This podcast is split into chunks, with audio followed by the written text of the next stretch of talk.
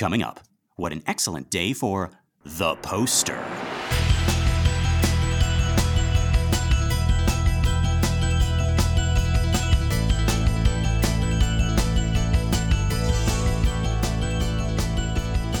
Well, howdy, folks, and welcome to minute 101 of The Exorcist Minute, a show where we endeavor to examine, extrapolate, and excavate The Exorcist, minute by terrifying minute. My name is Lester Ryan Clark. And I'm Kynan Diaz. And we'll be your holy guides on this journey through what some have called the scariest movie of all time.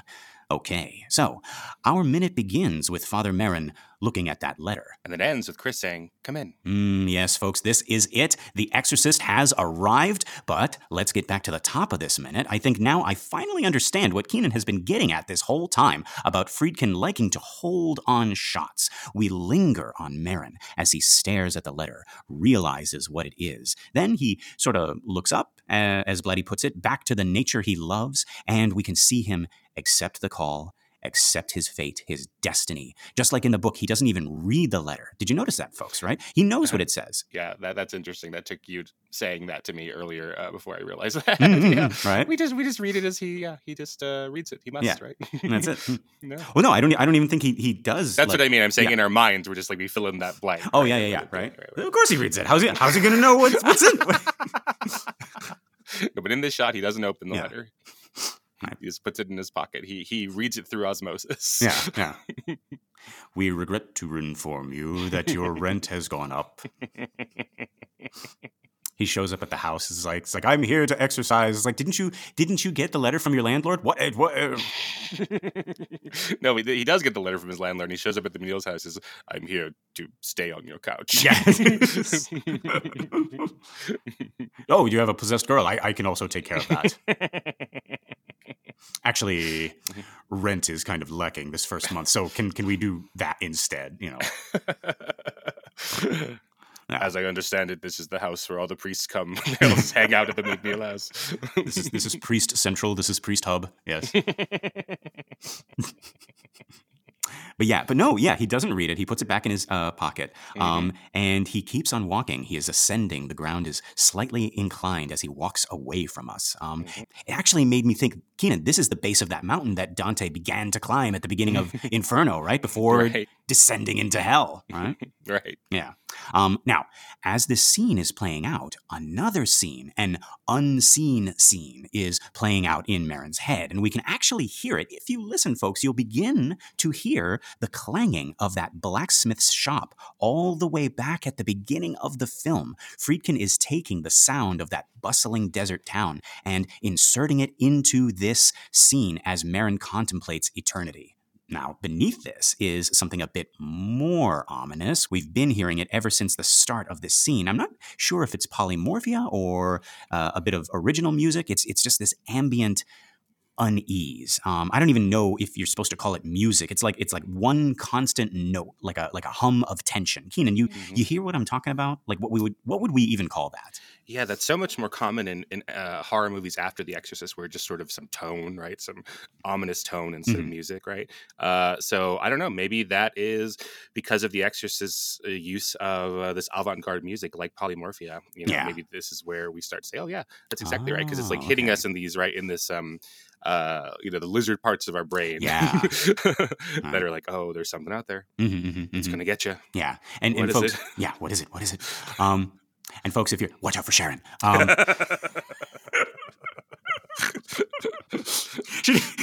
Merrin's just he's walking away from from the camera, and then just Right. just out of frame, Sharon jumps and tackles him.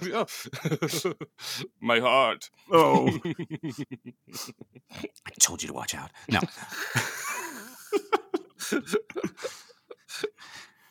All right, honey, let's go. that was like what? What? That was Sharon's whole whole plan was to to scare Father Merrin a little bit. Yes. My job here is done. Mhm, I freaked out the priest Yeah, a little bit. I, I spooked him. Um, and then what? Father Lucas has come through space and time into the dreams of uh, of Karras to warn him that smoking those Sharon's those. Gauloises cigarettes is like I told you. I told you to watch out. she was a linebacker in high school. He didn't listen. No, they never listen. And he takes a big puff. Anyway, I'm a demon or an angel or something. Bye. Something, right. But yeah, um, but no, uh, yeah, folks, like this this weird like like um. Uh, uh, just discordant tone that's kind Yeah. of uh, rising up out of uh, out of the the soundscape of this. J- uh, just to just to recreate it, like like this is this is.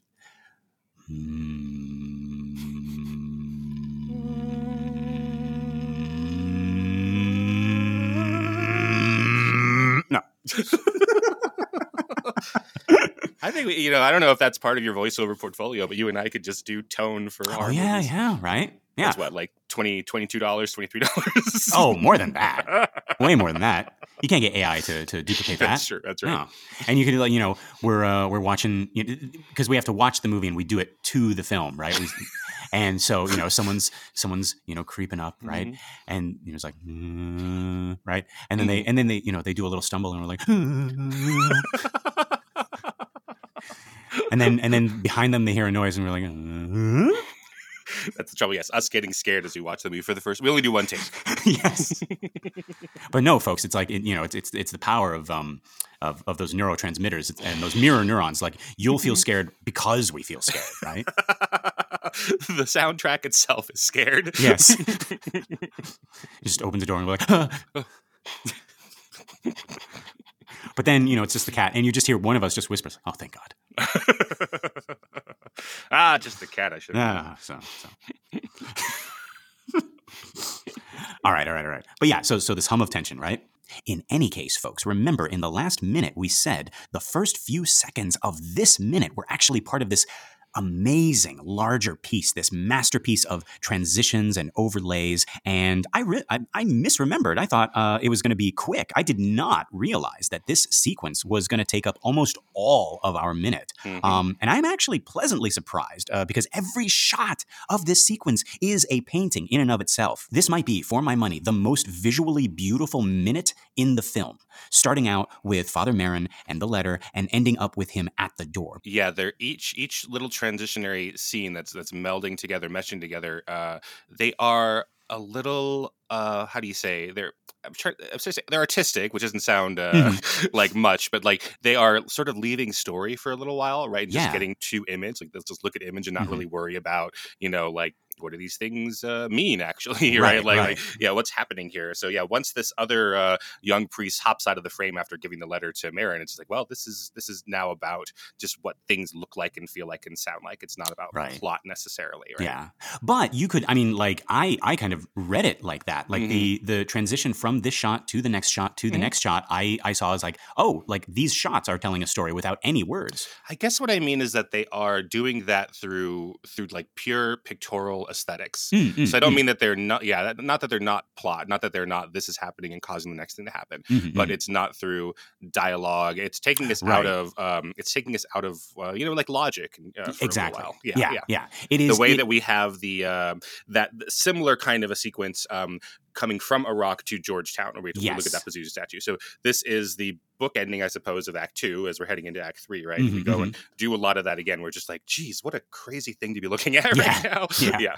Yeah, no, this is this is um it is telling the story in a purer form Yes. than words. Like yes. like it like the way that our brain interprets stories that is it's it's closer to that than you know like they might have like you know some dialogue like now what father merrin didn't know was little regan was looking out her window and she was she was expecting him and or some voiceover of uh of Merrin talking to uh to Birmingham on the phone or something. Right, Goes, exactly, like, exactly. We could expect you tomorrow. Yes, Yes. expect me tomorrow. I will I go came as soon as you called, right? right, exactly.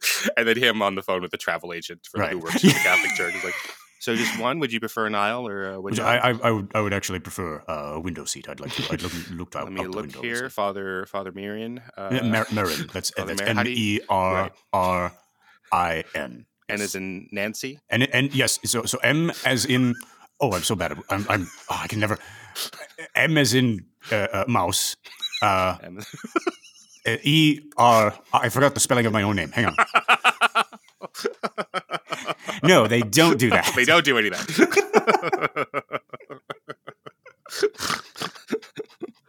But yeah, so so Okay, so let's let's look at these scenes. Let's look look at the story they tell, Mhm. right? So this poignant autumn landscape begins to dissolve, and we are met with this hideous visage, uh, a close up of Regan slash Captain Howdy's face. I'm just gonna call this Captain Howdy. Mhm. Um, eyes staring intently at what? right. And here's where I think the transition itself is doing double duty here, folks, Mhm. because like by slowly revealing this shot of Captain Howdy staring, we get the feeling that he is staring at Merrin. Right. Um, they may not be in the same place yet, but all of Howdy's mind is bent on Merrin. We could take this to mean that he is calling to him, or perhaps he is sensing him for the first time. Somehow he knows that Merrin has accepted the summons and, and will be with him soon. Um, Keenan, how do you read this? Is Howdy looking at him? Is he sensing him from far off? Is he actually calling to him? Like, is he like, like, yes, Merrin, come, come to me? like, what do you think? I hadn't I hadn't thought about the idea that he could be seeing Merrin, which is interesting. Mm. Sort of like what like um um the the Wicked Witch's evil uh, little crystal ball thing. right, right, yeah, yeah, yeah. That hadn't occurred to me, but you know, one of the things that is happening that makes that possible is um, that Merrin is facing screen right as he walks up this hill, and Mhm. Captain Howdy is ever so slightly facing screen left. So it just sort of does, yeah, uh, imply or feel at the very least, like yeah, they're looking at each other, or at least Mhm, they're in the same sort of, um, they're in the same, they're in an axis together. Right, yeah. Yeah, Hmm. Um, and I I, think, I, like, always thought that yes, that, that it's more of a sensing thing, like, right, Like I have awakened. yeah, like he there's there's like a change Mhm, is in the air. Captain Howdy feels it. It's like he is coming. right? mhm, yeah. Um, and then like another question. Um, we get a really like relatively clear shot of Regan's face here, at least the top half. Mhm. Is this new? Is this a new stage of the makeup? Is this is this the final stage? Oh, I don't know. Final stage. That's a good question. Well, you know, we're not peeking ahead. Uh, maybe we Mhm, should. mhm. Maybe other movies by minute hosts go Yeah, and yeah. do that, which would make a whole lot of sense. But, but we're not doing that. I wonder if it gets any more crazy than this. But Because I mean, some this crazy things are going to happen. Oh Uh, yeah. gonna- yeah, mhm. yeah. But is this different from like how we saw her before? I think so because Okay. we did see when last time that Sharon, watch out for Sharon, Watch out for Sharon. right, barged into um, uh, into Regan's room and uh, shined a flashlight in her face in the middle of the night. Jesus Christ, Sharon! Uh, we did start to have some of these open wounds on Regan's face. Right. I don't remember them being as uh, maybe just a matter of there being more sort of shadow here, but I yeah. don't remember them being quite as uh, uh, like healed. Hmm. So yeah, like last yeah, time let we me were- look back here. Yeah, yeah. Yeah. The, the, previously, they are open and like Uh-huh. they, they look fresh. Okay. Yeah, And here, now like, here they're- they're like like like like they're becoming more of like those battle scars we were talking Right. about. Where like Regan is like, all right, I've been scarred, I've been fucked up in the face, but Yeah. I'm ready for battle. Right, Right. Right. Yeah. And it's like an, an evil healing. It's like Right. it's like it's no longer Regan's skin. It's Howdy's skin coming out. It's like yeah. mhm. Mm, I like that. I like that. Yeah. Um, and yeah, folks, this transition is only about seven or eight seconds, but so Right. much is communicated here. Um, and Kynan, eh, am I wrong, or is she mouthing something? She Like- certainly is. Yeah. Yeah, we can't see too clearly, but like her lips are moving. Um, now, the thing I just said, like where Captain Howdy is like, yes, yes, good, good. like I would prefer that to be in like his thoughts. I, I don't want him saying that he's not literally saying Yeah. Yes. Now we move on to the next plan. Yes. Right. He has chosen the window seat as I have predicted. he's trying. He's trying. No, no. It's it's it's M as in think of. You can't think of any words that begin with M. Jesus Christ. Or he's controlling the travel agent. it's like, yeah, yeah, it'd be really annoying to him. Mhm, mhm, Ask him to spell his name three or four times. Ask, ask to weigh his carry on again. I'm sure that that holy water has taken up some some space in there. Ask him if he wants to be in the smoking section of the plane or not. Do you remember those? I think I was too young to experience a plane that, that allowed smoking on it. But uh, Yeah, I. Uh, I forget. I don't know when they started, but but can you imagine? Mhm. Like how- we've talked about that before. How like again Uh-huh. for our younger listeners, they used to smoke everywhere, yeah. mhm, mhm. and there'd be a smoking section at the McDonald's. Yep. and a mhm. non-smoking section, but it was all one big room, like a, Yeah. like a McDonald's. So just go over. But yeah, As if as if that could like keep you from the smoke. Like that's what we thought, folks. Like a couple walls and a door could keep you from smelling that nasty smoke. yeah, and Yeah. a grimace statue. and a grimace statue, right? Yeah. but yeah, um, But uh, yeah, Captain Howdy is mouthing something. right. And like, I yeah, I don't want it to be him, you know, like dropping some plot, right? Like, because you know, it's like uh, Sharon's on the, you know, she's she's on the on the chair by the by the side of the bed. And she's like, Right. "Uh, is it- mm, "What was that, honey? Like, what do you?" It's like, "Not nothing. Don't don't listen to what I'm saying right now." right. Yeah. This Um, is private traveler information. this is getting Merrin's uh, driver's license number. Yes.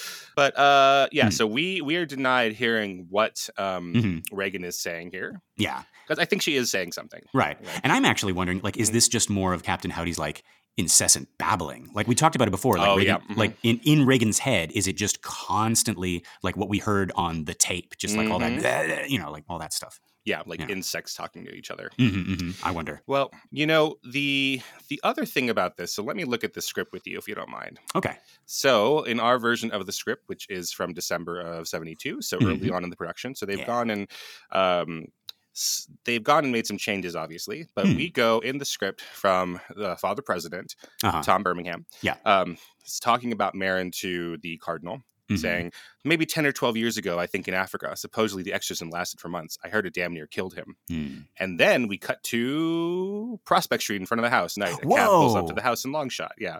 So these transitionary scenes are not in the original script, you know, the production draft of the script. Yeah. I, so I imagine that this shot with Merrin walking up this little hill Mhm. would have gone into production like with Blatty's approval, whether Blatty wrote that into the script or not. Like they, Mhm, you know, they mhm. had to go and schedule this shot or Right. this scene here and hire this guy who's going to play the young priest and Mhm, you know get, get all that stuff. Um, so they've decided they do need this shot of him in Woodstock, which is one of our favorite shots in the movie. Yeah. This other shot of Regan in the bed, um, you know, mouthing things to herself, Mhm. that didn't necessarily have to be something they they shot specifically for this moment. This Mm. could be a shot that they had in some other scene and that they pulled and used it, which happens a lot when you're editing a feature film.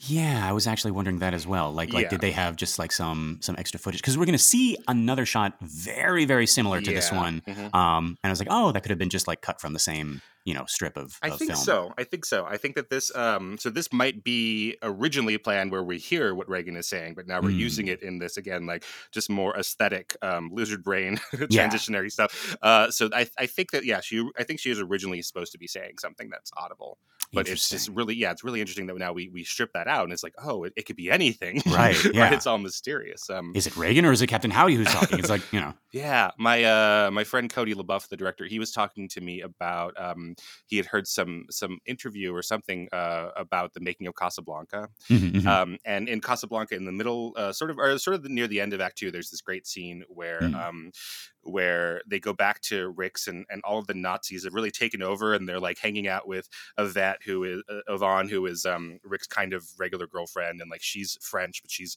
now just sort of decided well the Nazis are here to stay and she's hanging out with them and and like they they're like bull, the Nazis are bullying the wait staff and everyone's just really pissed off about it and then Yeah. Victor Laszlo comes in and he sees this and he's the leader of the um the resistance and he tells Uh-huh. the uh the band um uh, play the play La Marseillaise, right, which is the um the French national anthem, right? and then Ah. they then the band starts to play it, and then um uh, oh because the Germans are singing the German national anthem and they're taking it Oh, this way. okay. So Mhm, so mhm. then so then gradually the band's playing it and they they everyone in the um everyone in the in the club including like the non-french people they start singing and they drown out the um the nazis right Uh-huh. and even yvonne who who's like has been having dates with nazis she sings in like it's a really it's a really emotional scene Hmm. um but that when they were editing that what they had discovered was that they're they're sort of missing something that makes it like that makes it work for the movie Mhm. um, and so what they did is that they found this um, this clip of Rick, who's Humphrey Bogart, yeah. um, and they had filmed it originally. Uh, Michael Curtiz was just like, "Hey Humphrey, like we're just going to film a, um, a, a shot of you just like looking off screen and nodding at someone to give them permission. We have no idea what it's going to be for, Mhm, mhm. so but let's just shoot this just in case." yeah, yeah. And then so in the in the edit of the movie, it's Victor Laszlo goes to the band. It's not his club.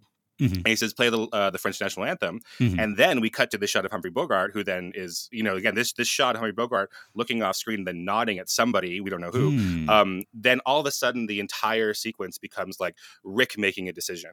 Right, as opposed to like Ah. Victor, who's like the third lead, coming in and making a decision. Now, our guy, our hero, is like, "Yes, I'm going to risk this myself," and like I could get, we all could get arrested or shot, you know. right, right. Um, and so Rick does it, right? And it's this little piece in production that they like, let's just do this just in case. So we Right, sort of we understand how movies are made that that like even with the best plans, even with the best intentions, we can't get everything that we think we need, you know? yeah. And they see that one little thing. Um, Hmm. yeah, so so that might be this. That might be like, you know what, we have just from the the uh, bishop's office, Mhm. right?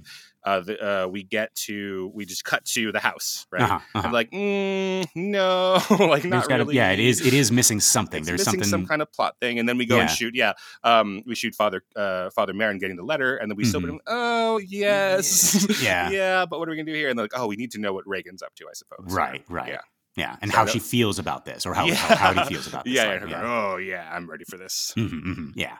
It's perfect, perfect, perfect. I wouldn't have it any other way. Yeah, so Um, it looks like we have evidence then that this is um, pulled from some other part of the movie, and that this was a change Uh-huh. during production, or maybe even during editing. Gotcha, gotcha. Well, they they made the right choices. well, what do you think about like why why are these things important? Why can't we just cut from uh, Tom and the and the bishop right to the house? Well, I think this is the culmination of Howdy's plan, um, and maybe it's Mhm. maybe it's because I'm you know I'm more familiar with the book, and I and Mhm. I kind of I get the feeling from the book that Howdy is is orchestrating this whole thing. He's trying to get Merrin over there. He wants Merrin so badly. Um, so for Merrin to finally answer the call, we gotta Mhm. cut away to Howdy just to have him react, right? And even Mhm. have it like a mysterious reaction where we don't see we we can't tell if it's a smile, we can't tell if it's a um, a look of trepidation, we can't tell anything. He, it's just like eyes wide and staring, and we're like, "Eh, is he happy? Is he afraid? is it both? Right? hmm Yeah, that's really interesting. And then so that might have, I mean, that is best served perhaps with this shot where Linda Blair is not thinking about any of that stuff, right? When she's, Mm, when we're mm. actually filming, it's about it's about something else. We have no Right, idea what it's yeah. about, right? It's like, well, yeah. So rather than telegraphing what we're supposed to feel about it, she's do she's literally doing something different from some other part of the movie. Right. She's booking her flight home. She's like, it's L as in lion, I as in the second letter of lion, N as in the last letter of letter of lion. lion, and D, which lion doesn't have. But no. Um, but yeah, okay, like we're still talking about this shot. It's so Mhm. beautiful. Um, so we Mhm. dissolve from uh, Howdy's face to another shot. This Mhm. foggy nighttime street. Once again, like uh, just a beautiful shot by itself. right. Mostly these blues and these foggy blacks. Um, and then in the distance, we see headlights pierce the fog. And soon we can see that it is a taxi. And it is fast and not fast at the same time. Kynan, do you see what I'm talking about? yeah, I guess. Let me think about. You're right. Why is this? Hmm. It, like because it, it starts out like the shot starts out and we have this you know this lone guy this this uh, uh, guy in the background walking in the fog and we see this car come up and both of those things it just looks like the car is another part of the background right it's like you got the guy walking and the car driving right Mhm. until it's not until the, the car says no i'm actually like like the thing you should be focusing on right um, and the camera begins to follow it and that's when we see it's like oh it's actually kind of going fast right uh, to make this turn Yeah, I guess it's part of the fog because the fog gets rid of some of our like depth cues about like what is happening here. Mhm, How, you know, mhm. how is any of this working here? right Yeah, so that might be part of it.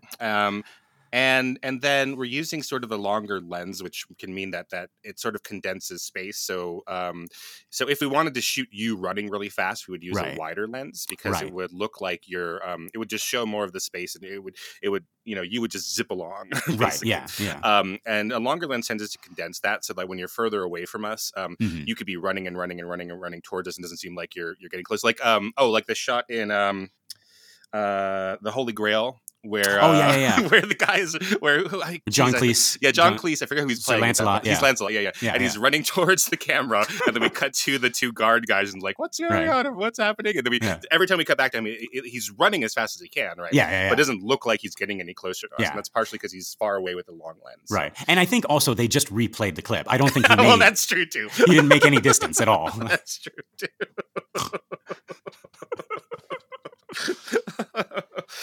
Uh, yeah, that's true too. um, I teach this class called cinematic structure, um, Uh-huh. which is like uh, about screenwriting structure. But we watch we watch movies like a studies class, but it's also a screenwriting class. And Mhm, mhm. um, and uh, and so I've, I've put in yeah Holy Grail into Uh-huh. that class because of um, you know how well it does all of like the the regular structure stuff. You know, of like Mhm, Act. One, Act Two, Act Three, and characters Yeah. but it's also like postmodern. It's like breaking all the rules. Like Mhm. so. Um, but I'm surprised how few of my students know the Holy Grail, like or know. Uh, What? yeah, Monty Python. Like there, there are some students who are like, I've never heard of Monty Python. I don't know what this is. And then the other people are like, I've seen this movie about 80 times. Yeah. It's- So it's- it's there's no either one or the other, right, folks. exactly. And I've almost never heard of the other. Like, well, I guess you know you might not. Yeah, yeah. But there are a bunch of people who are like, "Oh, I've never se- seen this before. I've never heard of this before. I've never heard of these Python people." So these Kynan, these things which we think are eternal, like you know, like Monty Python, like The Simpsons, like Mhm. Like Mickey Mouse. They're they're they're starting they're starting to fade away. Oh, that's okay, and we'll we'll get Mickey Mouse back because uh, Yeah. oh yeah, we're we're doing this now in 2024 Oh yes, when uh, Steamboat Willie is in the public domain, so you can do whatever you want with them. yeah, have fun. Make a hey, here's here's a novel idea. Why not make um, a low budget horror film? Nobody has has done that yet or thought of doing that. Yeah, there's two or three of them right now. That's right. Yes. But yeah, okay, okay. So back to back to this movie, Mhm. um, uh, this horror film, um, and yeah, so, so you know, this, this movie could really use like a like a like a spooky Steamboat Willie. And there's like a You know what? Yeah, that's- Mickey that's what I'm Mouse. saying, yeah. this, this is what's missing. Yeah. right, yeah. Watch out for Mickey. You know, at least with the Winnie the Pooh ones that came out Uh-huh. last year, like hmm you know, Pooh is a bear. I don't know what this uh, scary mouse is supposed I to do. He's a steamboat captain, which I don't think is necessarily very scary either. Yeah, yeah.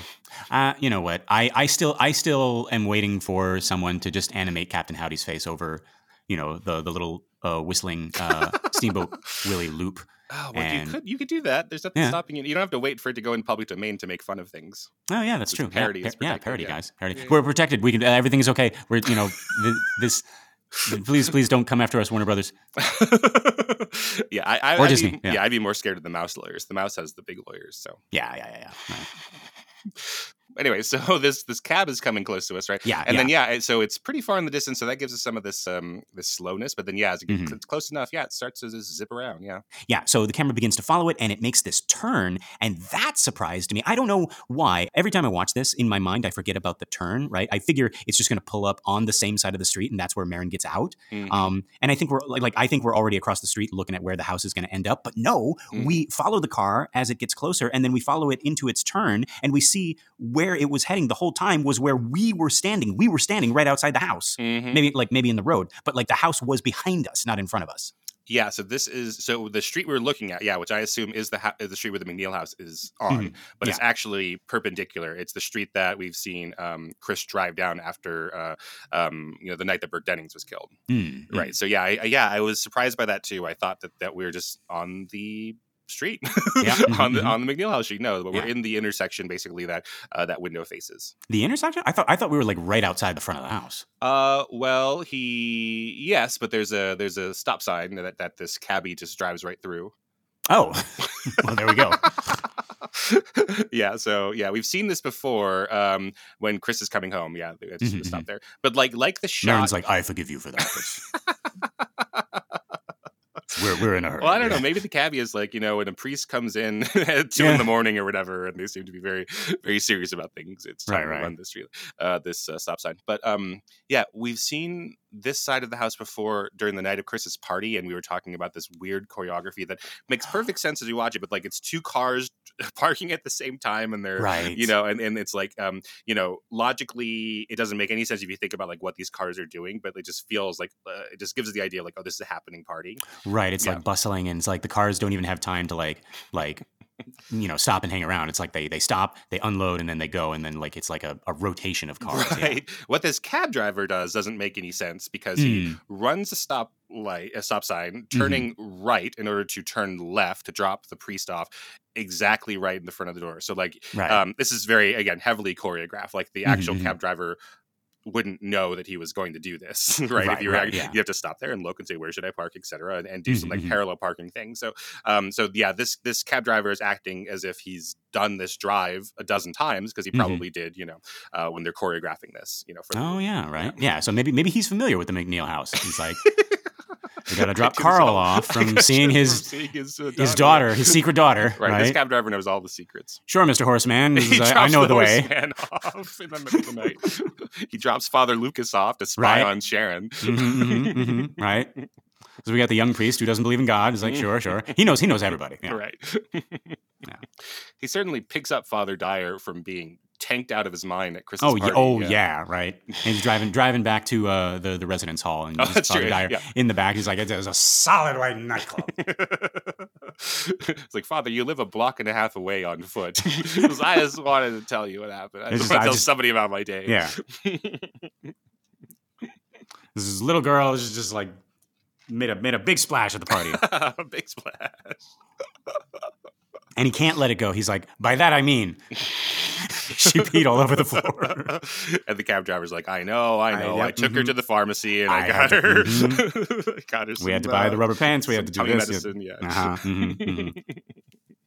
You'd think, you know, big star like Chris MacNeil would be able to drive her own self places, but no. no. Anyway, what am I? Atta- well, yes, I am. yeah, you are. But yeah, so now before we say goodbye to this cab um, and examine the most iconic shot of the entire movie, Kynan, Mhm. um, did you see the name uh, of the cab as it spun around? Uh, just Capitol cab, I guess. Yeah, yeah, Capitol Cab. Um, Mhm. and that logo, I have no idea. It looks like it could be like Capitol Hill or something like yeah. that. Uh huh. Um, yeah, but like I did a quick search for Capital Cab Company folks in the Washington area, and lo and behold, I did find one in Northeast Washington D.C. on Mhm. Yelp. It has four reviews, all one star. I'm just I'm just gonna read the first one. It's ten years old, so okay, here we go. A, a- a reading from the book of Yelp. Um, okay. I wish there was some form of negative star rating system here because one star is so, this is many, many O's, misleading.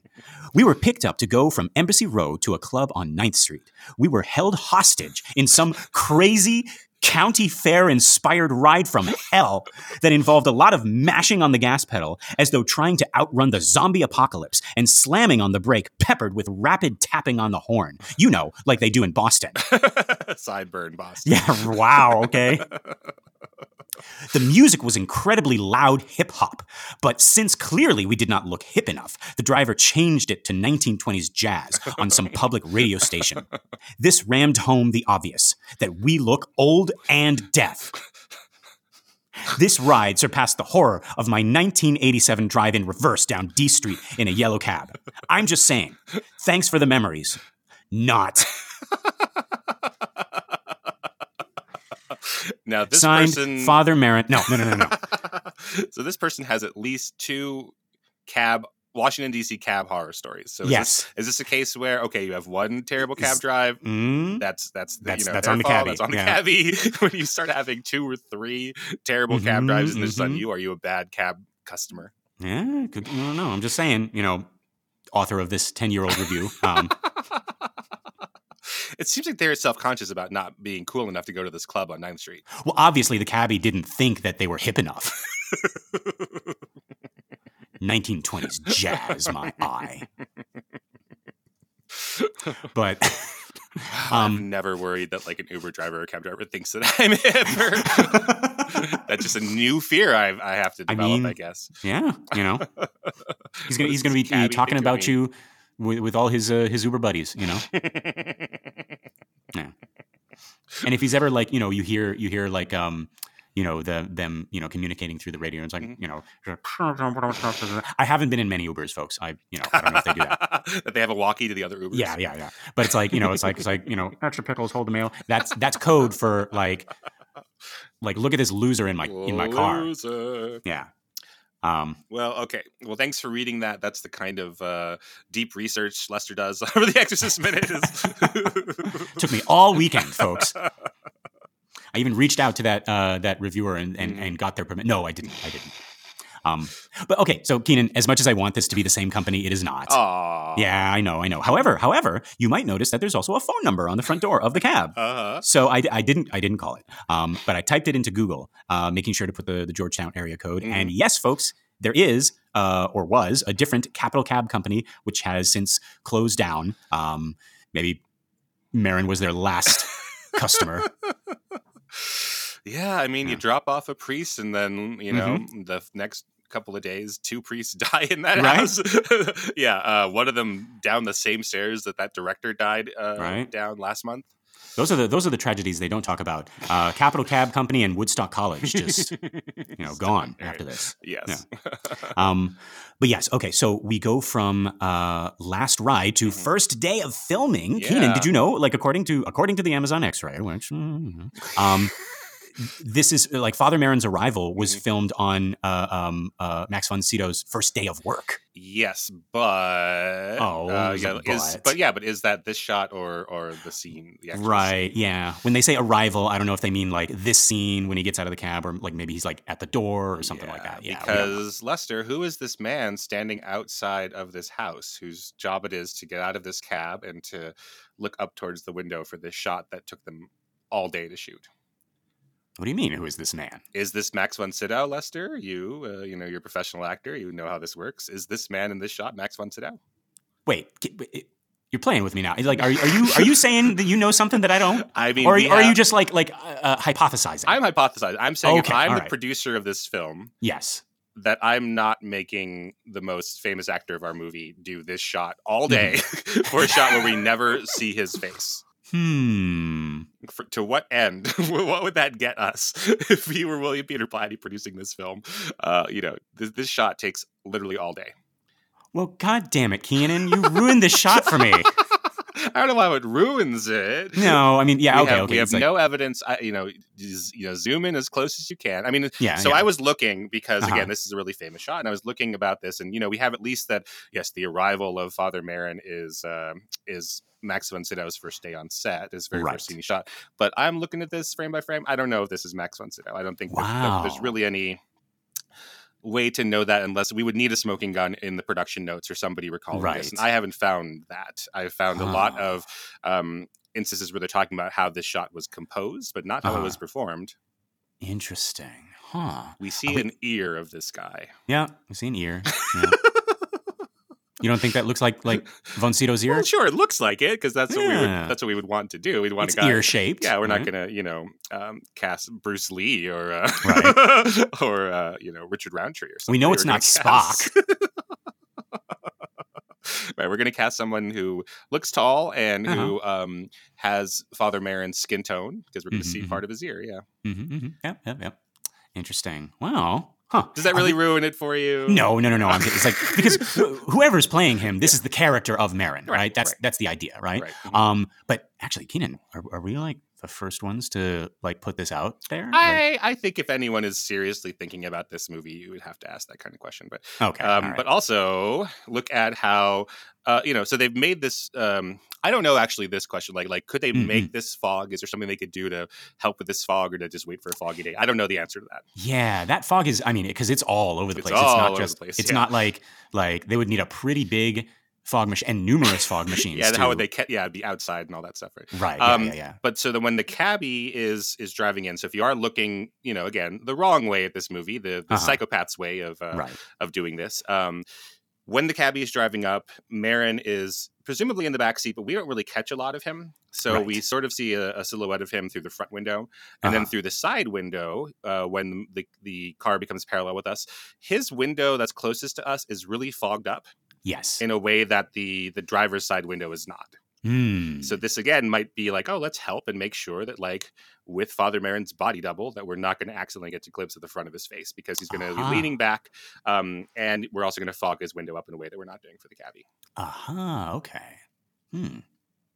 All right. That makes sense. Yeah. Huh. It just, it just, you know, that's Just just, the in most case, yeah. practical way to do this, as opposed Yeah. to having this poor guy come in and, and Right. perform this really thankless shot for him. Right. And just like, oh my God, the motion sickness of that turn. Like, and then how many times, right? It's like doing donuts on the street. God. So I don't know. I hope that doesn't ruin things for people. But if if you do see any Mhm. like, yeah, I would. I, I'm not saying that like if someone from the production were to say that's Max von Sydow, I'm calling them a liar or anything. Right, Uh, right, so right, right. if, if you do see that, which I haven't been able to find, then I would absolutely believe that. But Yeah. We're just, I, I haven't seen that. Yeah, we're just not aware of anybody saying yay or nay about that. So Yeah. yeah. Yeah. And, and I mean, based on Kynan's kind of like knowledge of how movies are made, it could be that uh, we have a body double for this, for this iconic shot. Yeah, Wow. I, I wouldn't. I wouldn't um, make Max von Sydow do this. Hmm, interesting. Um, I mean, you know, given everything else that Friedkin makes his actors do, That's true. Oh, he has to wait all day for a scene where we don't see his face. Boo. Yeah, yeah. right? I don't think that's. Yeah, that's not. all the, all the other to actors are, are just like, yeah, I was strapped to a, like a, a thing that like like started slapping me in the spine and and and this lady was pulled off her feet and, and broke her coccyx. And this guy almost had a heart attack because our fearless leader is shooting guns off. He had a face full of pea soup. It's like, oh, but you had to you had to get out of a car. uh, but you know, just just as like you know, film actors, the kind of thing you have to train yourself to work on is the, Yeah. is how stressful it is to be told they're going to shoot you, right? Like you're going to be Mhm. filmed and then waiting all day, like. yes. That you know, professionals. I'm not good at this, you know, because I, I don't have as much experience. Like a professional has to just get used to that and be like, okay, Right. right, like oh, because sometimes they call you and it's not ideal, it's not on purpose, but sometimes they call you to set and then they literally don't film you. Right, like yeah, that has yeah. happened to people. and People just go, all right, that's just the way it is, right? Like they got Mhm, mhm. behind, and we'll come back tomorrow. But like, you Yeah. know, that's it's really until you've been through that. I don't know how to explain that to people. Like you're on. Because again, it's like, oh, poor boohoo, you had to sit there and eat gummy Right, bears and- right. all day and drink coconut water, and then Yeah. and you got paid for not working. But like, yeah, you're getting into this, like, you're getting ready for this emotional work, and then you don't do the emotional work, and it can make you crazy. Yeah. Yeah. um, Um, Again, it's Yeah. not as bad as like cleaning sewers out or you know or digging ditches or whatever, but but it is a different kind of experience that unless you've done it, I don't know how to. Yeah. Yeah my um my my girlfriend at the time she Mhm. she's she's an actor and Mhm. uh and uh she she called it hurry up and wait Yeah. mhm, Yeah. Yeah. and that's what you know it's like yeah and and oh when i was when i was younger i hated Yeah, it yeah, because like you you go there with the intention of doing a good job you want to like put on a really good uh, performance Mhm. for the camera and so you you know you're psyching yourself up and your adrenaline is going you maybe maybe you had like some coffee or whatever and you're and you're ready and you're ready now and you're like okay got it you know Mhm. and and then they're like okay just you know uh, sit over here and, uh, and and wait for a little bit because we have like this list of priorities that we need to s Mhm. to to see to we need to like look at this shot we need to uh, we need to like uh, tear down and set up a new shot we need to Uh-huh. like you know check everything and you're just kind of like there oh man there are so many things going around or like there are so many things going on you know like you're not the center of it Mhm. and and it, it does feel a little bit like weird just kind of like waiting for your turn Yeah. Absolutely. um, especially because you're kind of it's kind of implied that like it could happen like any minute like no one's gonna be like you know it's like okay in uh you know in uh, um 20 minutes uh, we're gonna need you on set it's Mhm. like it's like we don't know we don't know we don't know why aren't you out there get out there now right. Exactly. So you just got you have to be like ready at all times and you know so so like when i was uh, you know kind of less experienced Yeah. i wouldn't be you know kind of sitting in the back eating gummy, gummy worms No. because i was i was i would be pacing around like waiting to you know just jump whenever they yeah. said mhm. Like I need to be ready to whatever whatever in crazy thing the movie is asking. Be ready to want to kill somebody. Be ready Right. to uh, cry on cue. Be ready to Mhm, make love mhm. to somebody. Right. And it's all this stuff that, yeah, you know, takes some emotional work to get into. And then yeah, part of it is like if you're a young actor and you get caught unprepared once, right? Like you are hanging out or talking to Right. or whatever. Like, hey, now it's your time to get on. And they're like, oh gosh, like I wasn't, you know, I wasn't just jumping right back into. it. I didn't get it. And you're like, oh, I'm never gonna let that happen again. and, then, and then you're and then you're like just constantly like in that state where like I want to be ready, I want to be ready. Um, Mhm. Yeah. So, anyways, like if I was producing this from a producerial standpoint, I would not Mhm. ask Max von Sydow to get into Dick Smith makeup for No. for three or four hours uh, Right. for this shot. We're, we're not going to see shot, face. Yeah. can around, Mm, so. good point good point yeah yeah So we'll see. I would love to hear if anyone has any counter uh, evidence. I'd love to see that. that this is really right good. yeah um but yeah in any case uh yeah let's talk about let's talk about this shot Mhm. folks um this is probably the most famous shot in the film and i would dare to say one of the most famous shots in the history of film kynan would Mm-hmm. you agree with that I'd agree with that. I mean, we Yeah. stole it for our uh, poster art. borrowed it Homage. homage hamagi yeah, instantly recognizable, and I would say, yeah, one of the most Mhm, famous mhm. shots in history. Yeah.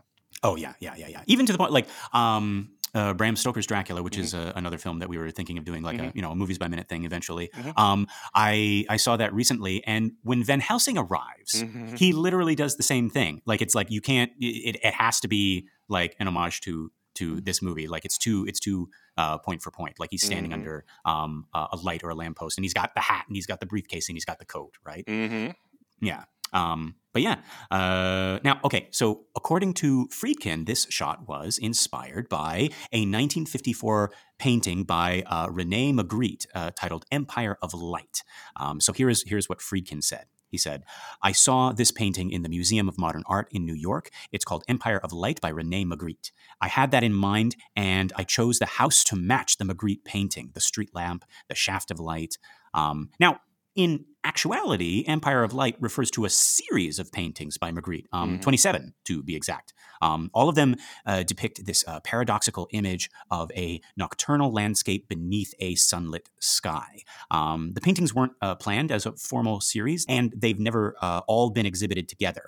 Um, and they're rarely exhibited in smaller groups. Um, the original French title, uh, ooh, I'm gonna, I'm gonna try this. L'Empire de Lumière. Uh, Lumière, oh yeah, this is a- be, our, be our guest, right? Yeah. Um, L'Empire de Lumière um, is sometimes translated as singular, right? The Empire of Light. Sometimes as plural, the Empire of Lights. Um, other translations include like the Dominion of Light, right? They're making a distinction. They say like an empire exists in relation to a ruler. A dominion does not necessarily need a ruler. So, Mm. so yeah, Empire, Dominion, tomato, tomato. Right? yeah, so uh, Magritte is a surrealist, right? So what's Uh-huh. interesting about these um, is that yeah, if you were to cover up the bottom half of the painting with your hand, you would see Mhm. just sunny daylight, and then if you cover up the top part of your of the painting with your hand, it looks like a nighttime scene. And so, Yes. um, but he wants us to see them all at once, and and like Mhm. again, like bother us or Yeah. delight us. I'm sure it's a little bit of both, right? In It's a little, it's a little disturbing. It's like, yeah. that's weird. Yeah. well, the top Mhm. is, is in each of them that I've seen. The top is really nice and happy, and then uh, Uh-huh. yeah, very happy, and then the bottom just um, doesn't look necessarily scary on its own, but you put them together, yeah, and it's Right. It's just the fact that it's nighttime Yeah. at, on, on the bottom half. Yeah. as my as my students often say, it makes you feel some kind of way. Wow. Okay. Yeah, so th- that's a really cool reference, and yeah, it's that old fashioned sort of street light, and Uh-huh. um, and yeah, I I I, I see it. Mhm. um, I see Yeah. that I see that influence here. Yeah. Yeah.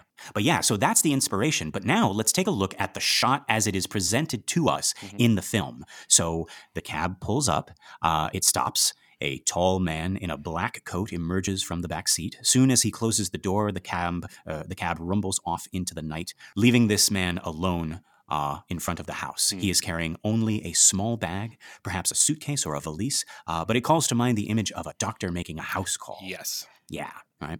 Uh, we've had doctors in this film, Mhm. right? White lab coats, bright offices, loud machines, right? But the silhouette of this old man, black and silent, conjures up something older.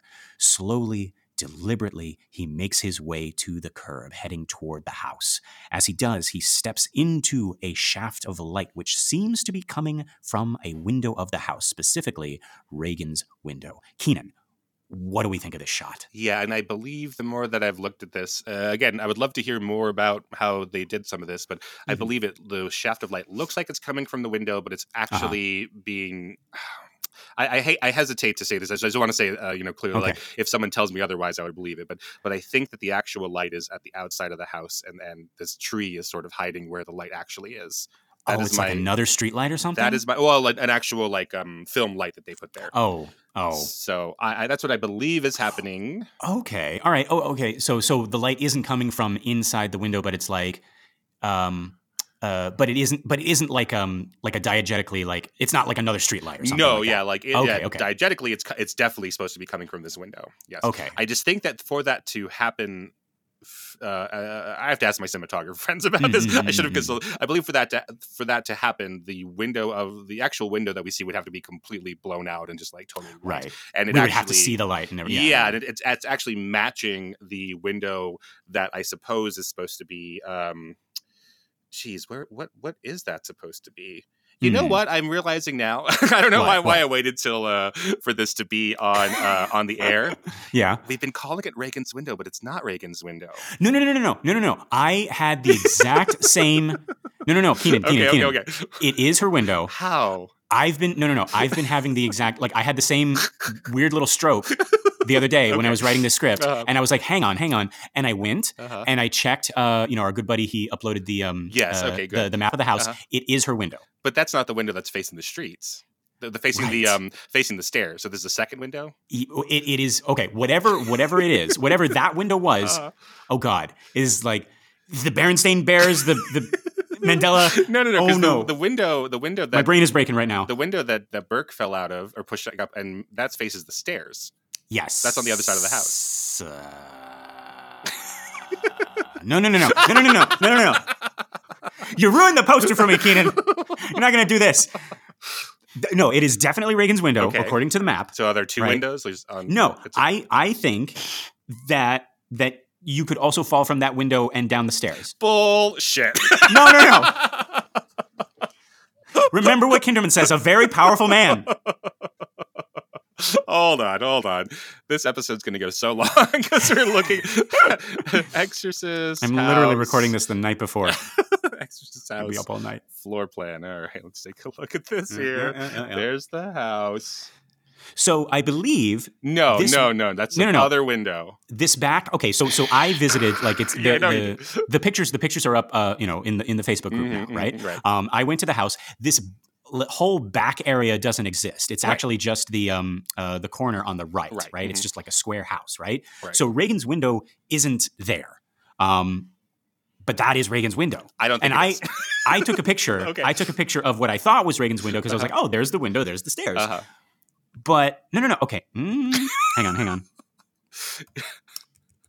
Okay, hang on. Hang, oh God, I'm gonna cut all of this. This is we can't move. Do you realize we can't no, move we past to, this? I know. We have to look Yeah. at this.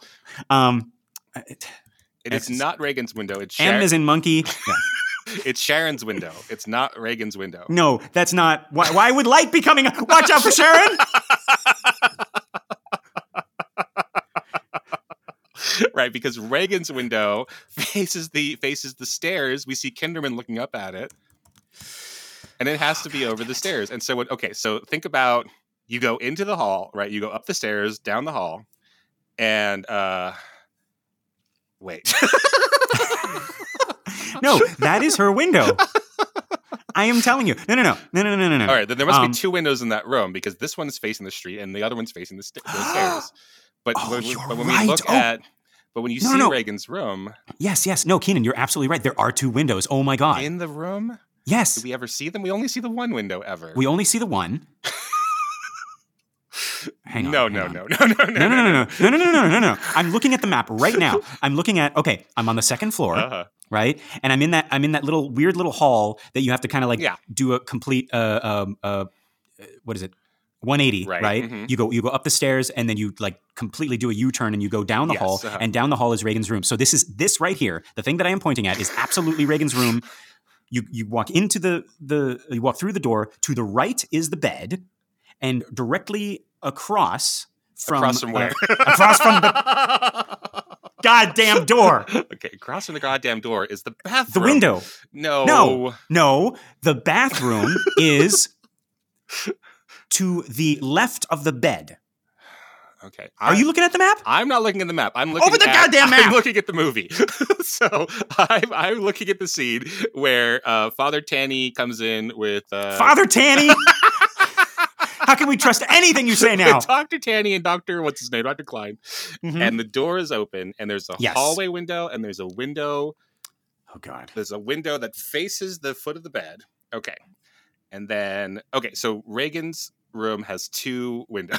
Yes. Okay. All right. Yes. Regan's room has two windows. All right. Yes, Regan's room has two windows. Great. Um, and and that oh my god, I did not realize that until just now. How fucking stupid. Right, but the window where they Dewey so that's sound. not the window that they get pushed out of, which is Right. okay. That's important for us to know, so we don't make that mistake and say that this window with this light is the murder window. It's not. Right, It is a right. different window.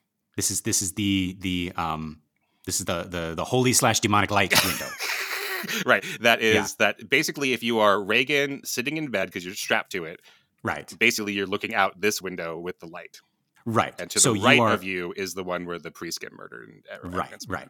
so you're so so if you're if you're Regan and if you're lying in bed Uh-huh.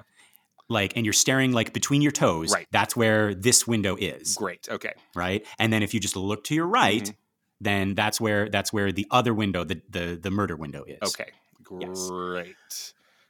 So I get, I'm having trouble finding a shot with both windows from the inside of the room yeah. at the same time, which would They- which that that that's fine. But now I think they I do- understand. they do a really good job of of keeping that from us. All right. So you go Um, back and delete as much of that as you can that makes it sound No, like I'm gonna keep all of that in. right, but the basic idea. no, but but okay. The basic idea is that Wait, I have to just double check. I cannot like like we can't end talking about two windows You know and fucking fake Father Merrin. That's a sin that we can't Okay, like. Okay. But the point is, the point of all this is yes. that The point is, we are experts and we examine, extrapolate, and excavate, and we can't. you've been to the house. Yes, I've been. I haven't been inside the house. no, house, no, no, no. And and that part uh, doesn't exist. Right, exactly. This this part where Regan's room is is not real. Yeah. that is So Regan, there is no Regan's room. that is a an addition that they made. Very, you know, it looks it looks real from the outside, but it's behind it is just nothing. Yeah. yeah, it's not a real house. Anyways, okay. but Wait, the wait, wait. point of this, all this is, is that emotionally, it feels like the murder window. Yes. that's what the yeah. Yes. It feels like the murder gonna- window. Hang on. Just just hold hold for a second. No. okay. Okay. All right. Yes. Yes. Yes. Yes. Okay. So uh, let Jesus fuck you. Let Jesus fuck you. Um, and they're struggling on the bed, Mhm. and at the foot of the bed, on the on the the you know the side, if you were laying in the bed Right. and you're looking you know out between your toes, there is a window. Yeah, and that's the window where Chris gets Chris breaks her back there, or Ellen Burstyn breaks her Right. back She gets there. thrown to that that window. right because yeah. the, the the lead line is behind that right, Right, so i don't know i guess this whole this whole show we've just been uh, thinking it's the same window but it's not yeah. okay Yeah. all right at least All i'm not the only one yep. Yep. Yep. Okay. Okay. Okay. Okay. but anyways the, the point of all of this the reason why we're arguing about any of this at all Yes. is that it it looks like father it looks like Max von Sydow even though it's not it's emotionally most likely it's not it looks like the light is coming from the window even though it's probably not it's probably coming from right to the left of the window hidden by the Yeah. street What an excellent day for downers, folks. no, I think it's beautiful. This is how Yes, movies yes. are made. It's like you no, know, no, no. It is. It and is. um, and I'm this kidding, window emotionally feels like the murder window, but it's not Yes. literally the murder window. Mhm, right. mhm. And I actually want to. Okay, so that's the next thing I want to uh, Mhm. uh, talk about here is what what this whole uh, uh, visual means. Right? Yeah. Um. So okay. So like, I don't even know where to begin. Like, it's it. This whole shot is so iconic. It's so powerful. It makes us like whatever whatever the details are. Right. The floor plan, whether it's Father Merrin, whatever. Mhm. Right. Um. It like. It- like this shot is so iconic. It's so powerful. And again, like it goes against the grain um, the same way this whole movie has been going against the grain. Mhm. And what I what I mean by that is like we talked about Captain Howdy, right? Both the Eileen Dietz face and the Regan face, and how like neither of them fit. Uh, the until now uh, typical depiction of the devil, right? Like no horns, no hooves, no fangs, no red eyes. In fact, like almost no red at all, right? And we talked about how Captain Howdy sounds nothing like what until now the devil has sounded like, right? He's, Mhm. he's not speaking like, you know, like a Dr. Claw voice or something like Right. that, Mhm. right? And speaking of sound, the theme of this devil, the music, is not an overblown church organ Mhm. or a hellish choir, right? It's it's something more akin to a lullaby, as Friedkin Mhm. puts it. Um, this soft tinkling, which now, when we hear it, we can feel it going up and down our spine, right? This lullaby of the damned. Right. And now this, right? Getting back to this shot, we have a shaft of pure white light seemingly coming out of Regan's window Mhm. and shining on Merrin as he makes his way to the house. Um, as he walks, he looks up at that light. Kynan, what is this light? Is it is it good? Mhm. Is it evil? It's coming out of Regan's window and it's pinning him. And the very next shot, like we're not there yet, but the very next shot seems to suggest that this light is an extension of Regan slash Howdy, right? This has always confused. Um, n- no, that's not the right word. This has always fascinated me because, like cinema language, this is the exact opposite of an evil presence, right? It's this white light. Uh-huh, I would, right. al- I would almost want to read it as him standing in a holy light, Mhm. um, and and maybe that is what this is. Maybe the light is not representative of Howdy, but like Merrin's destiny. That is where he's going to fight his last battle. Mhm. That is the holy light calling him, and he's he's answering the call. What do we think? What like what is this light? Yeah, that that inversion idea is very interesting. Right. It does Hmm. feel. I mean, we. I, I, I hear you about about it's a pure light. It's like the kind of light that we see, like the clouds open up and God speaks to you through. Uh, right. um, uh, or, or the light of ascension, right? Just to think back of like uh, Friedkin's idea of we're constantly ascending. So even Yeah. th- you know we're not going to see um, Father Merrin like walking up to the door and knocking on the door, whatever. Like where we're going to get from Right. this shot, and it's going to feel like he's ascending up this uh, heavenly staircase, right? right. Uh, Right. inversion's really interesting because you know to think about to think about this shot as the poster shot, the iconic shot, right? and Mhm, this mhm. title, The Exorcist, which sounds we talked about that before. Like when you go into the movie fresh, it sounds like The Exorcist is the bad guy. Like, right. you- the it's like- Babadook. yeah. Right. Right. The Exorcist, the Babadook, the Grudge. right. right. And so Yeah. like if The Steamboat Willie. Now you know. if you could put that into yeah minor key is what it would have to be. Right, Like, do, do, do, boom, boom, boom, boom. uh, but like, Mar- if we take the shot out of context, right? Uh-huh. Merrin is the bad guy, Mm. right? Like, like try try your best you can to like erase everything you know about this movie and who Right. Merrin is and everything, right? Uh-huh. He looks like the, the he looks like the villain. He looks like the monster.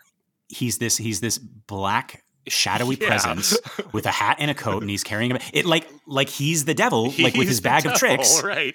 and he's gonna you know he's coming coming to some small mark twain town and he's gonna He's gonna He's open gonna up win everybody's- shop called Needful Yeah, Things. Right? exactly. Like that guy. Yeah. it's mr needful right here right what, what's his name leland gaunt yeah Oh, yeah good. no no no yeah this is yeah mm, mm. Yeah, but he looks at the bad guy who's come home to to kill the family, right? so Ah, everything okay. everything is inverted. Um, Mhm, so mhm. that's what I that's what I like about this as the poster shot is that it asks us. It, you know, again, that they've marketed this movie with this shot, and then when we get to it, it's the opposite of what we think is happening. Yeah. Huh. Wow. And no, you're right because like like they they've done parodies of this Mhm. poster where it's like you know the two like Harry and Marv, the two burglars from Home Alone, looking at the house, and the light is shining out of the house, and it's like indicating that like the house is the the house is going to eat you up, right. and the house is the house is looking at you. It's evil, and that light is evil, right? Right. Yeah. Mhm, Interesting. Huh. Okay. So yeah. So so okay. Personally, just for you, Mhm. how do you interpret this as? Uh, I think it is the opposite of what it feels like. It's that Mm. it's like that is an evil light looking down at Merrin, and he's there, and he's he's all by himself, and he is Mm. he's going to face it down. He's uh, like the gunslinger coming into town to clean this house up.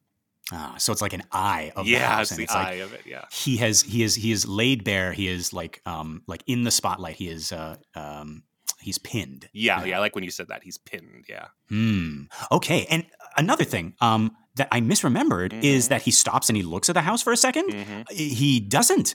In fact, this part is relatively quick. He gets out, and we're so entranced by the shot that we think it's like longer than it is. Mhm. but it's actually like forming in front of our eyes as the as the scene plays out and this silhouette is the last piece of of the shot the last puzzle piece and then after that we cut Mhm. so he he just like he's walking up to the curb and then cut and so he doesn't do the thing that everybody else like parodies he doesn't do the thing like whenever any, when anyone else is like making fun of the shot right. they'll do this thing where they'll walk up to the street light and then they'll look up at the house they'll stop and they'll look up at the house Right. he doesn't do that right he just keeps walking I so, let's pause just quickly for uh, some research. Sorry, hold on. Okay, okay. This.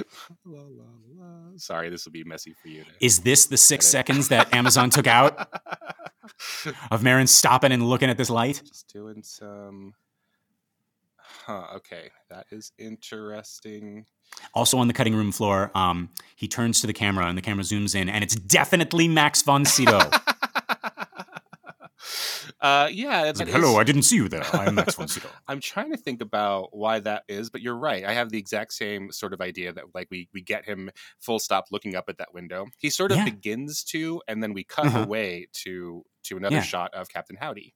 Yeah. Um. So I was looking. So I don't know. Maybe because the way the poster works, where it is Because the poster is a still image, so we think, oh, he's he's he must be just like standing there. Yeah, right? and they do use this image of him looking, you know, just starting to look up at the window. Mhm. So yeah, look maybe that. And then in the original trailer of the movie, which begins with this shot, um, Uh-huh. it's similar. We have um, we cut right before, you know, right as he's looking up. So we cut at the exact same time. Aha, so I was okay. thinking, oh, maybe maybe in the trailer or something like they use more of the footage or something like that. Yeah. But no, it stops. It cuts right when when he looks up. Right. So it's the same cut as in the movie.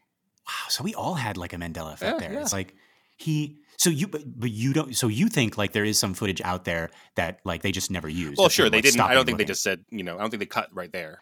Yeah, They yeah. probably cut a little bit later and then edited Yeah. the sound. But yeah, so that's why I was wondering, like, have we seen that some other some other place? You know, because Mhm. um, you know, it's not uncommon um, for marketing materials f- for us to mistake them for the film itself, right? Right, and trailers will have like different footage and stuff like that. Yeah, Yeah. Um, Yeah. The yeah the original trailer, for instance, so it is basic. It's all it is is this shot, and then cutting where we cut, and then it's all Eileen Dietz, uh, Captain Howdy faces, and that's just about it. There's yeah, yeah. relatively little from the the movie itself after that. Yeah. Mm-hmm. but yeah, so so, so, so that might I'm sorry, so that might if we'd seen the trailer, that might prepare us for when we do have these flashes of Eileen Dietz's face, you know, here and there. Right, right. Mm. Also, okay. Um, so speaking of, uh, let's uh, uh, let's get back to the movie. Um, we cut from this most iconic shot to. Uh, oh, I'm sorry. another I'm shot. sorry. Oh, yeah. Before, um, let me talk about the poster stuff before we move off of this. Okay, shot. Okay, Sorry yeah, about that. I was just th- Yeah, thinking too hard. and yeah, no, I so I wanted to think about the the use of this in the poster. So this, you know, again, we borrow it for our poster for our show. Borrowed. It just seems like the only, like as we were discussing, like that's the only thing we can do. Uh-huh. Like there's no other, Yeah. there's no other No, option of what no we can do here. Um, yeah, yeah. but so this was in one of the original posters. I spent a lot of time trying to track down other posters. So there, Uh-huh. these might exist somewhere where at the original release there was they had you know additional posters, but the Right. original poster was by Bill Gold, the poster designer, and it is Uh-huh. just the end of this shot in a still frame. Uh, and in that one, they have taken the color out and made it more um, just high contrast. They've just shown the, the contrast there. Ah, And in that one, yeah, the entire window of Regan's uh, uh, is completely blown out, like I was saying it would need to be ah, um, to make that work, right? So it's the silhouette. So what do you So think? there's no more question. It's just coming from. It is definitely window, coming yeah. from yeah in the poster design of it. So Yeah. I was looking and it looks like this is the poster, you know, in America. This is the poster overseas and other English speaking Uh-huh. places. It's just the poster everywhere. Like so, Yeah. so they knew that this was going to be the shot of the movie. yeah. Um, and then uh, it's the poster for the Betamax version. It's the Mm-hmm. poster for the VHS. It's the poster for the Laserdisc, right? Uh-huh, so it's uh-huh. not really until we get to like more recent releases on Blu-ray where we have any other option for anything else. right. Like this, Yeah. this is it, right? yeah. That's um, pretty much it. Yeah. So the very first poster says open December 25th when the movie that didn't work Mm. out. It, it actually opened the day after, right? Oh, So it has this initial like, hey, we're going to open it on Christmas, um, Yeah. and then we have um, versions of this that very quickly. Um, well, let me ask you this, Lester. yeah. If you were to think about our movie, not Uh-huh. not the way the movie looks, but like what just the feeling wise, what color does this movie give you? So let me think like to me, The Lion King feels green to me. Titanic Oh, really? feels pink to me, you know, even though there's, there's not a lot of pink in Titanic, but Titanic, does that make sense? Yeah, So, yeah, yeah, yeah, yeah. So um, I don't know if you if you have any other ones, but uh, yeah, what color Hmm. does The Exorcist give, as the kids would say?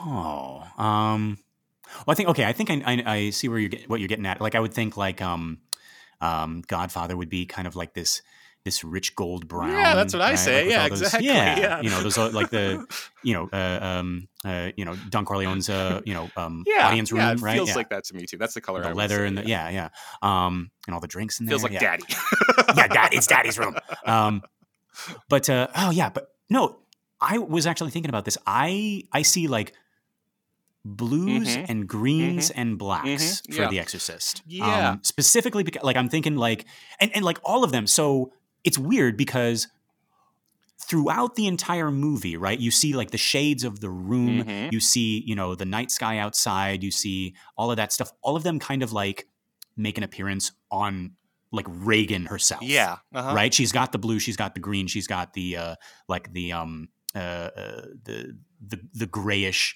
um like fogginess to like Mm-hmm. this this foggy uh, uh landscape. Yeah. So what the poster does after Hmm. this initial one that has the Christmas release date, they Yeah. start uh, cha- taking this Bill Gold image of the high contrast image of the shot, and they start adding a purple font to it, and they start putting on this purple, um, you know, the the bottom of the poster where it says Ellen Burstyn, Max von Sydow, directed by William Peabody. It's purple, and it is this really like almost Mm. lavendery light purple sort of look. Yes. Yes, and, and then like and so that becomes the marketing colors for the film. And again, like it's it's weird. It works so well, but that's a color that that we that's not necessarily in the movie very much, right? oh my god, I didn't even think of purple. Like, but no, you're exactly right. When I um borrowed the uh the poster, I was trying to find a font, and I was trying to find that exact color of purple. like it's yeah, yeah. it's been my whole thing's been like designing it around the that theme of purple that they have. Wow. Yeah. okay. So I mean, like, where do you? I can think of one place where we have this purple, and I don't know. um Like, do you do you think of it being anywhere? the only thing I can think of is like the, I don't know, just like like the bruising on Regan. Oh well, Like, that's, very it. true. Yeah, yeah. The the only Yeah. place that I think about it is on Father Merrin's prayer shawl. yes. Yeah, oh my yeah. god, that's even that's even more and I think that's it's like brighter. and- yeah. I think it's the only place. You know, we can look at it again, yeah, but I think it's the only place where we get this purple at all. So it's interesting that, like, to the marketers who um, may or may not have worked with Blatty and may or may not have worked with Friedkin today, that's very common where the marketers, um, let the, the directors and the producers have a lot of input at least. And the studios will Uh-huh, try uh-huh. to, you know, tell them, please don't do that. You're going to cost us tens of millions of dollars by by, by Mhm. changing this marketing. But so I'm not sure how much Friedkin and Blatty were involved with this marketing, but they've decided, like, yeah, the movie's purple. the movie is Yeah. is black, white, and purple, and Yeah. that that branding sticks with the film um, to the current day, really. Oh my god, yeah, you're absolutely right. Black, white, and purple. Because like it, I'm thinking now, like you know, final showdown scene, hmm right? And everything, like all the colors are muted because like they're in this dark room, Right. right? And the only things you see are you know the priest's clothes, which are black and white, and then of course, Mm-hmm. right, he's going to be like under that little tableside lamp, and Mhm. you're going to see that purple shawl, that purple shawl, which is like wiping up Regan's vomit and everything. Right. Yeah. Oh, yeah, that is brilliant. Yeah. So so anyways, they they've stuck on that for quite some time um, Yeah. in the marketing, and then that absolutely has to color the way that we watch the film. Even if you buy it on Mm. Amazon, you have to go through some version of of this shot here that we're looking at. Right. Yeah. Oh, wow. Oh, wow. Thank you for that, Kynan. Oh, that is that is really cool. I never even thought of it that way. Um, now, okay, so we cut from this shot, this iconic shot, um, or now all I can think of is purple, um, to another shot of those eyes. They are wide, they are alert, and they are aware. Kynan, what is this expression on? I'm, I'm just going to say Captain Howdy's face. Yeah, it's interesting. So in the previous version of that shot that we've seen, right, Right. he is staring somewhere and then mouthing Uh-huh. stuff. And in this Right. this new one, we come back to it, the stare is a little bit different. It's staring a little bit to the right of where he'd been staring before, and then Mhm, not with mhm. any of the mouthing, right? Right. Yeah. So to me, it feels it feels a little scared. I don't know what you think about it.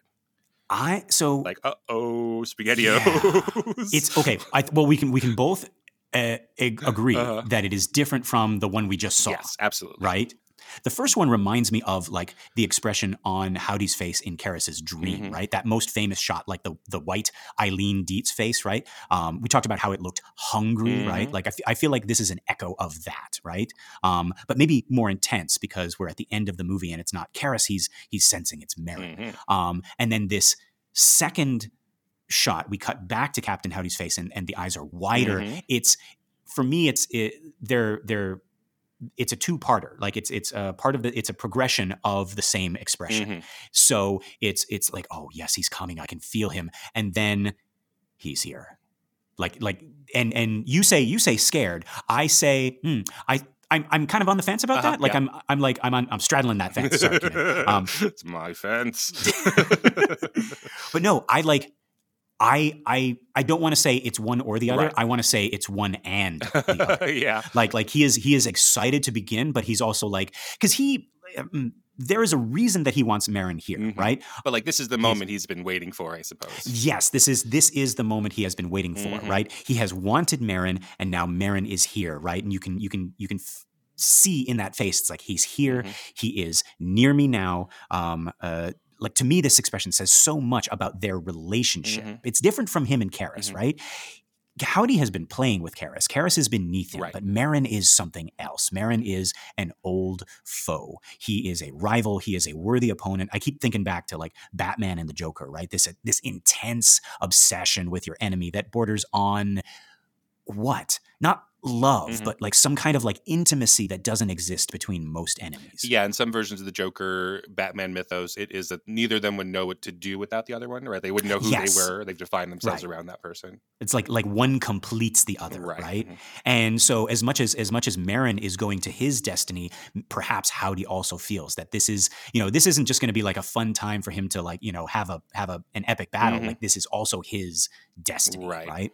Um and yet, as we'll see, um, this this feeling that he has for Merrin is very much one sided, right? Like much like the Joker, right? It's Howdy who wants this meeting, Mhm. right? It's Howdy who who keeps saying Merrin's name. I'm sure Merrin would prefer that Howdy just stays in hell and they never meet again. Um, but like like and he's answering this call but he's not he's not coming in there like you know like we joked like oh hello old friend right like you know that's more like what howdy would say Mhm. like even though he doesn't right merrin is here to exterminate howdy Mhm. right? Um, he's not relishing a, a grand battle. He's not even going to acknowledge their history, which, as we'll see, really pisses Howdy off, Mhm. right? Like after all this, you're going to come in here and pretend like you don't know me. How dare you? right in front of your friend, your, your new Yeah. friend, your new rivalry, Yeah. Scott. Is he your arch enemy now? What? Yeah. oh, I guess I guess you're busy, um, you know, with uh, with Beelzebub. Okay, fine. Um, and uh, okay, I'm joking, but like I'm also not, Mhm. folks. Like Merrin's Merrin's presence stirs up emotions in Howdy that were not there for the other characters. Remember, we, we we talked about how amused he seems by everything going on around him. Right? Everything is amusing. Karras amuses him. Merrin offends him Right. in a in a deep, fundamental way. Uh, he offends him. Not just not just like what he did, right? You know, cast him out that that time before, but like who and what he is. And I don't mean like like oh he's a priest. I mean the man himself, the character of Merrin, offends Howdy deeply, and we don't know why yet. Even this late in the movie, we still don't know a lot about Merrin, about his past. Friedkin and Blatty have only shown us glimpses of Merrin as he is now, Mhm. right? This is the hero at the end of his journey, but Howdy remembers him as he was. And it's this feeling of like, how dare you pretend to be good now? Yeah, do you know what you did? Do you know what you did? Apparently not. You won't even admit it. Pepperidge Farm remembers. yeah, again in the Yeah. in the script we have Prospect Street in front of the house, and the priest pulls up there and describes him as a tall old priest, Merrin, etc. Mhm, mhm. Um, and then we cut to well, this is too good. Let me read some of this. So as the Yeah, cab yeah. pulls away, Merrin stands rooted, staring up at second floor of MacNeil House like a melancholy traveler frozen in time. Yes. Oh. But interior Regan's bedroom, Regan is apparently unconscious. Huh. Yeah. So again, we thought that okay, we also all this stuff that we're that we're building here through editing was not in the original plan for this. You know, these things change again, but yeah, it's so weird, right? Because it's like, oh, it's perfect in the movie. Like, how Mhm. could you Yeah. possibly how could you possibly do that scene in Casablanca without Rick saying like, yes, go ahead and do this thing, right? How could you possibly do this in The Exorcist without the demon sensing Merrin has arrived? Right. right? Oh, the demon this- sleeps through that. Oh no. No, no, no, no, no, no, no. That's that's cutting room floor. That's like you know, it's like uh, uh Miss Chris MacNeil. I'm Father Merrin. You just hear upstairs. Oh, oh, oh, oh, oh, Merrin. I've been up. Sorry, sorry. time, right? My alarm didn't. I, I set it to silent. It didn't. Oh, oh, you caught me at a bad time. Get, ten minutes. Ten minutes. Okay. I'll just. you know, I've caught myself, Lester, waking Uh-huh. up, like sleeping past my alarm, which I often do, and then Uh-huh. catching because I have an iPhone screenshots of my alarm, like in my photos. So what's What? what's happening is that the alarm is going off, and I'm trying to snooze it, and I'm just taking a screenshot, so that it's just a screenshot of of me just totally, you know, uh, automatically ignoring my alarm and going back. Wow. So. Now, is it screenshots of the phone screen or is it screenshots of your sleepy face? Just. oh, that'd be creepy. Well, apparently I was awake on time, but Yeah, yeah, Yeah. just screenshot of it's been like faculty meeting, don't forget. oh wow. yeah, so so we get the idea that Regan has not been sleeping through this. Captain Howdy has not been sleeping through this yet. They've been waiting. They knew Merrin Yeah. was going to come. yeah this is this is this has been this is the moment they've they've uh, been building to yeah um but yeah okay so let's take a look at this next shot so chris is already at the door we are behind her as she opens it the old man is still in shadow we can't see his face but we hear his voice he says mrs macneil and i don't know about you kynan but like it, we haven't heard his voice before right No. no. So this is the first time we hear his voice. And I don't know if I'm getting this from the book. I can't uh, uh, exactly remember. But just from the film, just hearing his voice, it's almost like like you just feel safe. Mm. It's like okay, everything's going to be all right. Every, like like just that voice is not the voice of Dr. Klein. It's not the voice of um, Detective Kinderman. It's not. It's not even the voice of Karras. It's this. I don't even know what quality is behind it Mhm. to make me feel like oh thank God. Like it's something. It's it's like I don't know, age, experience, like just like uh, goodness. I don't know. I don't know. Yeah, just comforting, and it's Comforting, Yeah, and then also it's not the question, Mrs. MacNeil, like, oh, I, I'm not prepared. Like, like the Right. door opens and he, first of all, I mean, he is in shadow, and again, it's like if you look out of context, he's the murderer. Right. he looks like the murderer. Um, We cut a new trailer and he's open. It's like Mrs. MacNeil, and then you know hard cut. There's you know, um, Yeah. But yeah, but that that voice, like, it's not Mrs. MacNeil a question like, "Hey, I'm coming in, and I'm trying to figure things out." Like he just Right. understands, right? And it's just Yeah. like, "You are Mrs. MacNeil, and I'm here." And Mhm. yeah, yeah. So absolutely, that it's almost like it's almost like he's saying the words Mrs. MacNeil, but it's almost like he's implying it's like it's all right. Yeah. Yeah. I get it. I'm here. Yeah, yeah. Statements. yeah. Mhm, mhm. um, and yeah, so so As opposed to you know, um, uh, Karras. When Karras comes, it's like, well, where is she? Like, what's going on? Like, who is this? right, right. Tell me about this. And and he seems to be fully Mhm. briefed and fully prepared for all of this, right? Now, Mrs. MacNeil, if and and, and then uh, Dr. Klein is like, now, Mrs. Mrs. MacNeil, if that is her real name. Um, and then uh, No, was- uh, Dr. Tanney is like, well, we'll look in this machine if this is her, Mrs. MacNeil is her real name. This machine would tell us if you're lying. Yeah, yeah. Do you like movies, Mrs. MacNeil? You're in movies. But yeah, we're going to see Father Merrin doesn't ask unnecessary questions the way that, that Right. Karras was. Karras is trying to get He- all this information, and Father Merrin like knows what he needs and what he doesn't need. I did not like notice it until like like another watch through of this thing, Mhm. but he gets right Mhm. to work. Yeah. Like he like there's no messing around. Right. Like he's like I compared him to an exterminator Mm-hmm. earlier, but it's like no, that is that is it. He is not there's no ego in this at all. Mhm. He's not like, all right, let's get ready for this grand battle. Let's you know, he doesn't even say it's like, let's save your daughter. Right. He's just like, where is she? I would like to begin now Right. mhm. right? But yeah, we're not there yet. So we're we're still on the other side of this door, and we're now looking inside over Merrin's shoulder to see Chris as she says yes, Mhm. right to the answer of uh, you know Mrs. MacNeil. Mhm. She says yes, right with hope in her eyes. Kynan, again, like, am I reading too much into this? I cannot help but feel like Chris looks younger in this shot. Mhm. Maybe it's just like the expression, but even as early as right now, it looks as if something has been lifted. She looks almost like the beginning of the movie Chris MacNeil. And maybe that's because, you know, the, the, the bruises are finally healing, Mhm. but this this look of relief, this look of hope that she gives us through this door, Yeah. through this doorway. Yeah, and right? there's like also this this fog that sort of makes it look hazier, and I think you're right, younger somehow. Mhm, mhm. You know, maybe we get the sense he's old. We've seen him at Woodstock and, Right. and everything, and Yeah. yeah, yeah. So I, I like that. Yeah, definitely younger. Mhm, mhm. Yeah. And she's looking Um, up at him slightly because he's so tall, but not in a way that's like I'm a little woman in this world of tall men. Like more like you know, yeah, looking up. Yes, right. Um, and then our old man replies. He says, "I'm Father Merrin," Mhm. and that's it. That's that's the you know this is this is now we know who this is. Um, we cut. And our last shot of this minute, we are back in the house. Merrin is taking off his hat. Mhm. The door is already open, and Chris has said, Come in. Mhm. This is how our minute ends on this hopeful note. Merrin is here. He is finally here.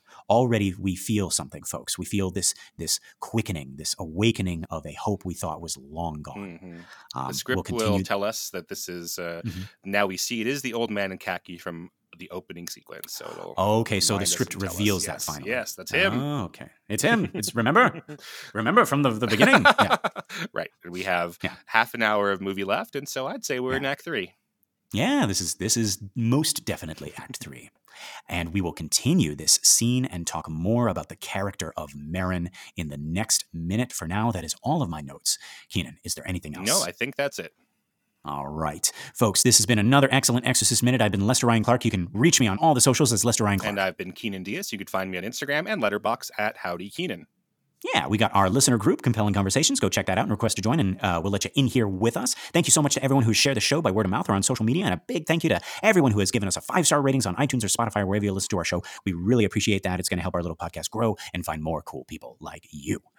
All right, Kynan, are you thinking what I'm thinking? I think I am Lester. Folks, until next time, the, power, of Monty, Python, compels you.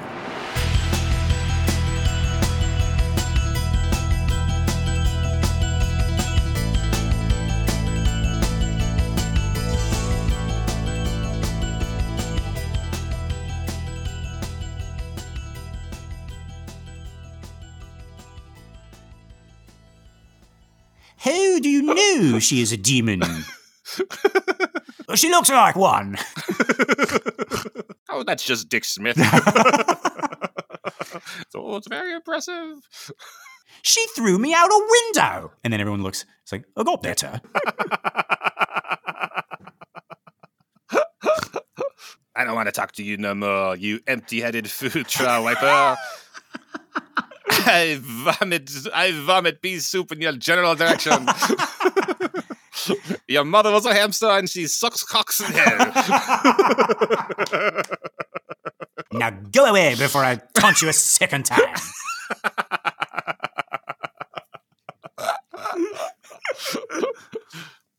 um, oh god, but they got the, you got the, Sharon's boyfriend is in every scene. Yeah.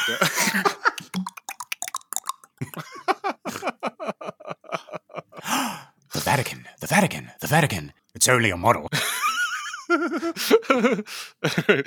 Don't want to go to the Vatican anymore. It is a silly place.